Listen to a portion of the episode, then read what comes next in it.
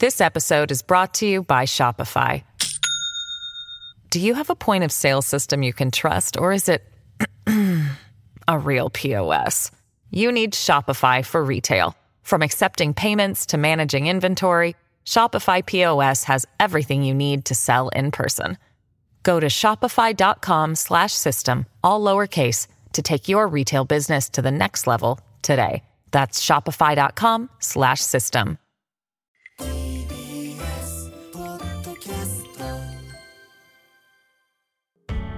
発信型ニュースプロジェクト TBS Radio 905-954荻上チキセッション日替わりコメンテーターの登場です。今日の担当は TBS テレビワシントン支局長の樫本照之記者です。樫本さんどうぞよろしくお願いいたします。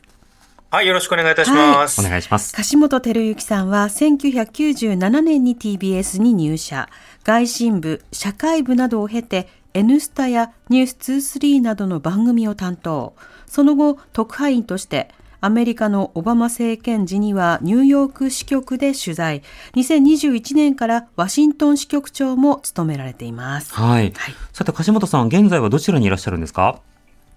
はい、あの、私今、中西部、大体アメリカの真ん中ぐらいのところにあります、アイオワ州というところのお州都デモインという町にいます。うんえ時差15時間ですので、今、ちょうど午前4時ですね。はい。もう過ぎたところです。太陽は出始めてますか？どうですか？全然真っ暗ですね、真まだ。っ暗ですか？はい。はい。寒そうですね。なんかあの、ちょっと見える景色というか。めちゃくちゃ寒いです。あの、今日は、マイナス17度マイナスぐらいだったんですけ17ど、それでも昨日より10度、あの、気温が高かったので、うん。ちょっと暖かくなったなと思ったぐらいなんですよね。へえ。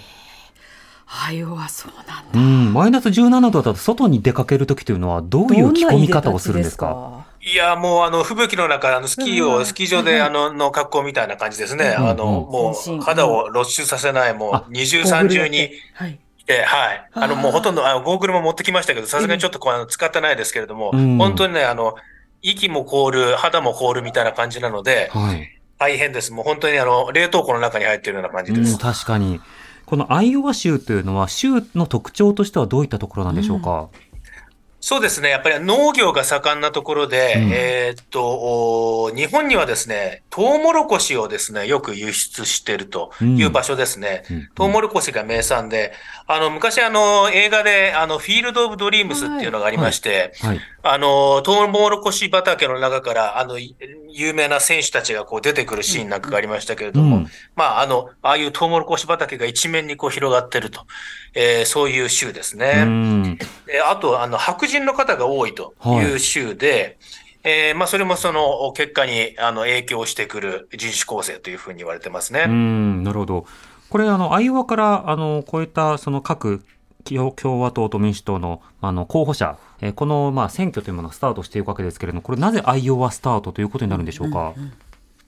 はい。あの、大統領選のすごいもう10ヶ月ぐらいにわたって続きますけれども、そのはい。その前半ですね、共和党と民主党のその候補者選び、これの最初がアイオワから始まったのが、1972年からですね、うん1968年でもうものすごく荒れた、あの、予備選挙がありまして、で、あの、順番をいろいろと決め直したときに、1972年、アイオワからスタートしようということで、民主党から始まって、えーで、まあ、あの、それ以来、えずっと、アイオワが、えー一番最初というふうになっています。うんうん。その選挙の模様というのは、後ほど、あの、具体的に、はいフロントラインセッションで伺っていきたいと思いますが、あの、そうした取材活動忙しい中、ポッドキャストも始められたんですか、うんそうなんです。あの、今年に入ってですね、もうはい2回配信したんですけれども、はい。あの、週刊アメリカ大統領選挙2024というふうに名付けましてですね、はいはい。あの、ワシントン支局2人しか記者がいないんですけど、私とあの同僚の涌井記者と2人でですね、うん。あの、まあ、その週にあったその大統領選挙の関連のニュースとか、それから、まあ、あの、なかなかあの、地上波のニュースでは伝えられないようです、ようなですね、あと、あの、詳しいあの、候補者の掘り下げとかですね、うん。現状の分析とかですね、えーいろいろやってますんで、あの、セッションのポッドキャストを聞きつつ、はいちょっと、あの、冷やかしついでに、え週刊アメリカ大統領選挙2024というのもちょっと聞いていただけるとありがたいなというふうに思います。政治道楽アメリカ版みたいな、うんうんなんかそんな感じそんな感じでございますですね。はい。ぜひ聞いてみたいと思います。はいでは今日は樫本さんと一緒にニュースを振り返っていきたいと思います。はい This episode is brought to you by Shopify. Do you have a point of sale system you can trust, or is it a real POS? You need Shopify for retail. From accepting payments to managing inventory, Shopify POS has everything you need to sell in person. Go to shopify.com/system all lowercase to take your retail business to the next level today. That's shopify.com/system. 能登半島地震の発生から今日で17日目。 被害が大きかった石川県輪島市では今朝、輪島市立の中学生401人のうち、希望するおよそ250人が学習機会を確保するための集団避難として、およそ120キロ離れた白山市の施設に向けて出発しました。また、能登半島地震による死者が今日午前9時時点で232人となりました。安否不明者は21人となっています。1995年1月17日午前5時46分、阪神・淡路大震災の発生から今日で29年となり、神戸では犠牲者を悼み、早朝から黙祷が捧げられました。阪神・淡路大震災では6434人が犠牲となり、追悼行事が開かれている神戸の東遊園地では今年能登半島地震を念頭に共にという文字が灯籠でかたどられました。今月26日金曜に召集される通常国会で自民党の派閥の裏金事件をめぐる予算委員会の集中審議を岸田総理の施政方針演説前に開くことで与野党が大筋合意しました。野党側は裏金事件について国会で説明がないとして岸田総理の施政方針演説の前に集中審議を開くよう求めていて自民党が受け入れた形です。東京江東区の区長選挙をめぐる公職選挙法違反事件で東京地検特捜部は今日地元の区議に現金を提供して買収したなどとして前法務副大臣の柿沢水戸衆議院議員を起訴。木村弥生前江東区長を在宅起訴しました。柿沢被告は当初は容疑を否認していたものの、LINE のメッセージなどの物証を示されると一転して容疑を認めたということです。アメリカ中央軍は海軍の特殊部隊が11日、ソマリア沖でイランからイエメンの武装組織フーシ派に対し弾道ミサイルの部品などを運んでいた船を拿捕したと発表しました。押収した部品は風刺派が商船を狙った攻撃で使用した武器と一致しているとしています。同性のパートナーを殺害された男性が犯罪被害者の遺族を対象とする給付金を支給されなかったのは違法だとして愛知県の決定を取り消すよう求めた裁判で最高裁は3月5日に弁論を開くことを決めました。犯罪被害者等給付金支給法では対象を事実上婚姻関係と同様の事情にあったものを含むとしていますが、愛知県は同性同士であることを理由に支給を認めませんでした。一審と二審では訴えが退けられましたが、弁論は最高裁が結論を変更するのに必要な手続きで、これまでの判決が見直される可能性が出てきました。第170第170回芥川賞の受賞作品が発表されました。芥川賞を受賞したのは、九段理恵さんの東京都道場島で、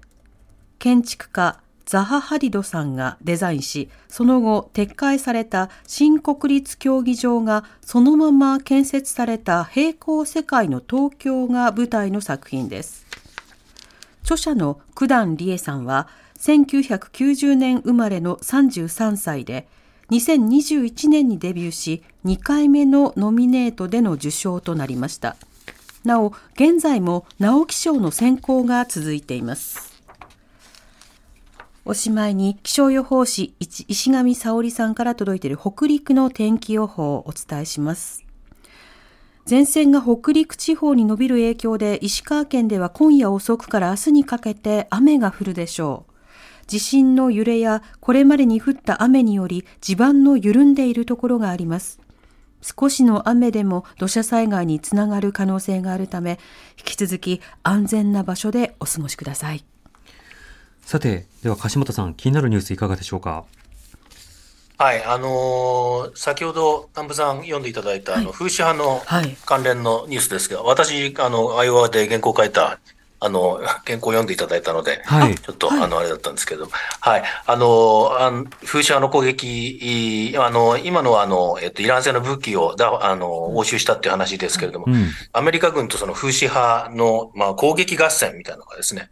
ずっと続いてる件、この件はですね、アメリカでも相当あの報じられていまして、うん。あの、注目をしてます。で、あのーこの、どんどんどんどんエスカレートしてきてるっていうのが、まあ一つ、一つなんですけれども、はい。あとあの、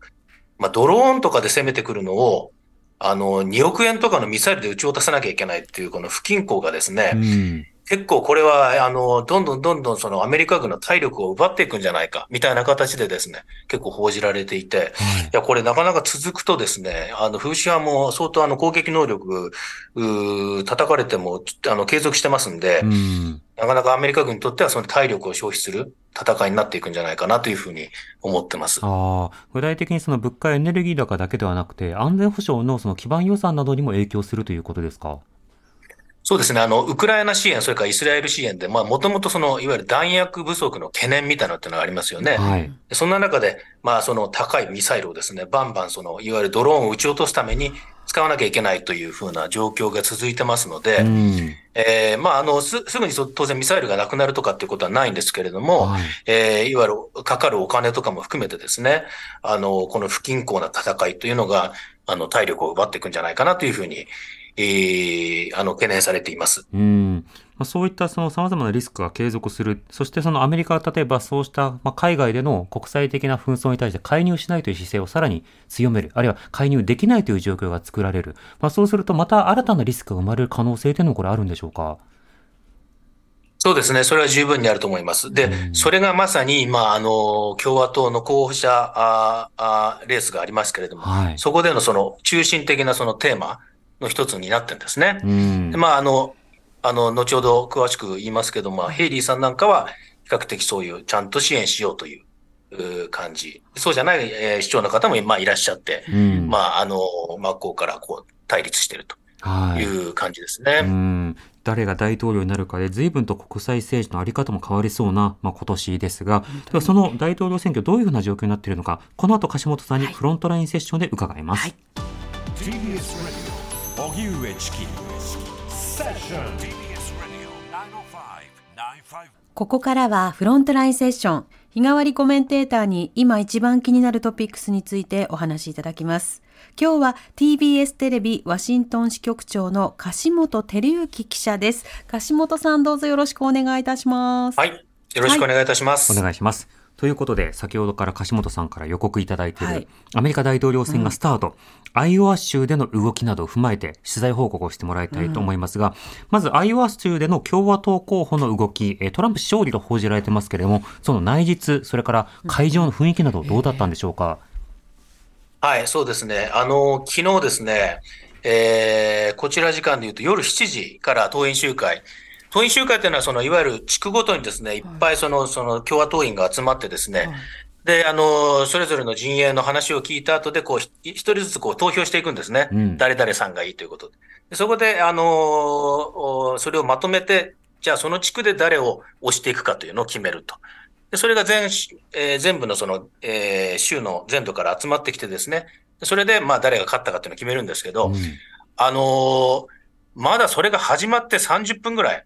まだ投票もまだ始まってないところがいっぱいあるところで、トランプさんのいわゆる当確ってやつですね。うん。えー当選を確実にしている、えー勝利を確実にしたという報道が一斉に流れましてですね、はい。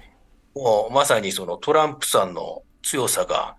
あっという間に示されたというふうな形の、えー夜でしたね。うん、なるほど。これ、それぞれの選挙戦、あの、アピールであるとか、スピーチであるとか、特色というのはどういうふうになってたんでしょうか？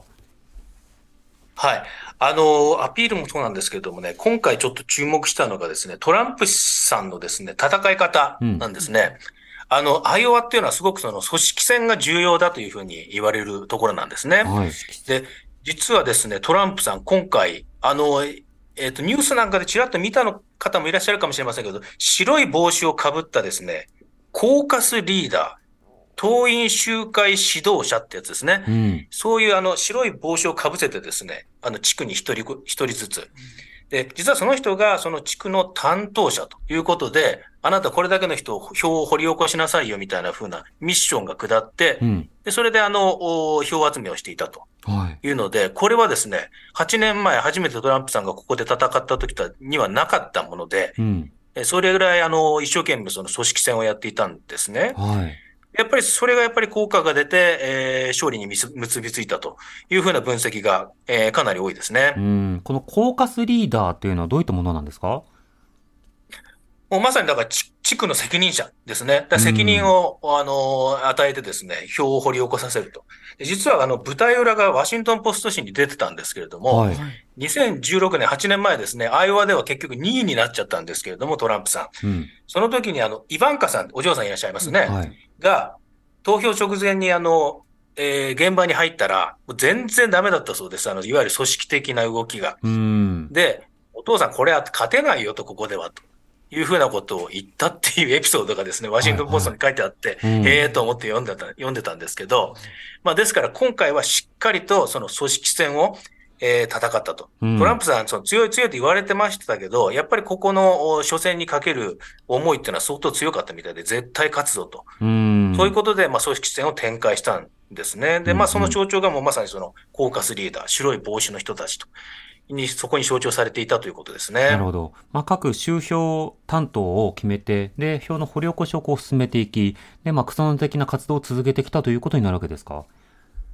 そういうことですねうん。で、今回ですね、あの、先ほども言いましたけど、ものすごく寒かったんですね。はい。で、それで、あの、共和党員って、まあ、登録してる人は、アイオワ州75万人ぐらいいるんですけれども、で、今日、えー前回はそれでも18万人ぐらい来たらしいんですけれども、うん今回足を運んだのが11万人に過ぎなかったということでですね、はい